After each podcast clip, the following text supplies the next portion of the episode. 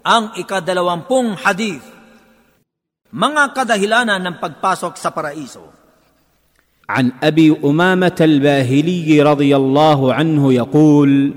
سمعت رسول الله صلى الله عليه وسلم يخطب في حجه الوداع فقال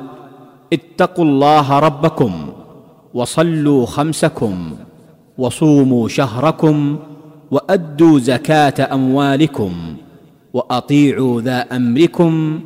تدخلوا جنه ربكم Si Abu Umama al-Bahili, sumakanya nawa ang kaluguran ng Allah ay nagulat, kanyang sinabi,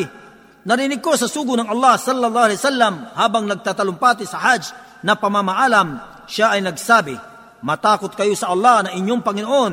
itaguyod ninyo ang limang sala na pagdarasal, pagayunuhan ninyo ang buwan ng Ramadan at ibigay ninyo ang kawanggawa ng mga kayamanan ninyo at sundin ninyo ang mga may katungkulan sa inyo, kayo ay makakapasok sa paraiso ng inyong Panginoon isinalaysay ni At-Tirmidhi, hadith bilang anim na raan at labing anim. Ang tagaulat ng hadith na ito, siya si Abu Umamata Suday ibn Ajlan ibn Wahab al-Bahili, isang banal na sahabi o kasamahan ng propeta sa sallam at mapagpakasakit. Gustong-gusto niyang makibaka sa pakikipaglaban sa landas ng Allah, kaya lagi siyang nakadikit at sumasama sa propeta sallallahu alaihi wasallam sa lahat ng kanyang pakikipaglaban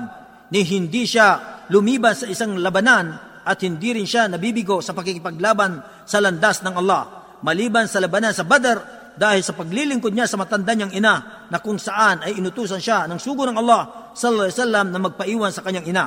Lumahok din siya sa lahat ng digmaan kasama ng mga napatnubayang tagapaghalili. Sumakanila nawa ang kaluguran ng Allah. Siya ay nakapagsalaysay ng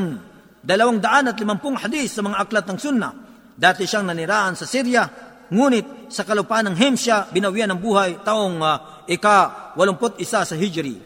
Ang mga kapakinabangan sa hadis na ito, una, kabilang sa mga dahilan ng pagpasok sa paraiso ay ang pagkatako sa Allah, mga obligadong pagdarasal, pag-aayuno sa buwan ng Ramadan, at pagbibigay ng katungkulang kawanggawa o zakat. Pangalawa, ang pagkatako sa Allah ay ang pagsunod sa Kanya na may kasamang pangamba sa Kanya at pagmamahal pagdakila at pag-iwas sa pagsuway sa Kanya. Pangatlo, obligado ang pagsunod sa mga pinuno ng sambayan ng Muslim, sa mga makadiyos na eskolar at sa lahat ng may katungkulan sa Islam sa bagay na hindi sumasalungat sa katuruan ng Islam sapagkat hindi maaring sundin ang isang dilika sa bagay na labag sa tagapaglikha.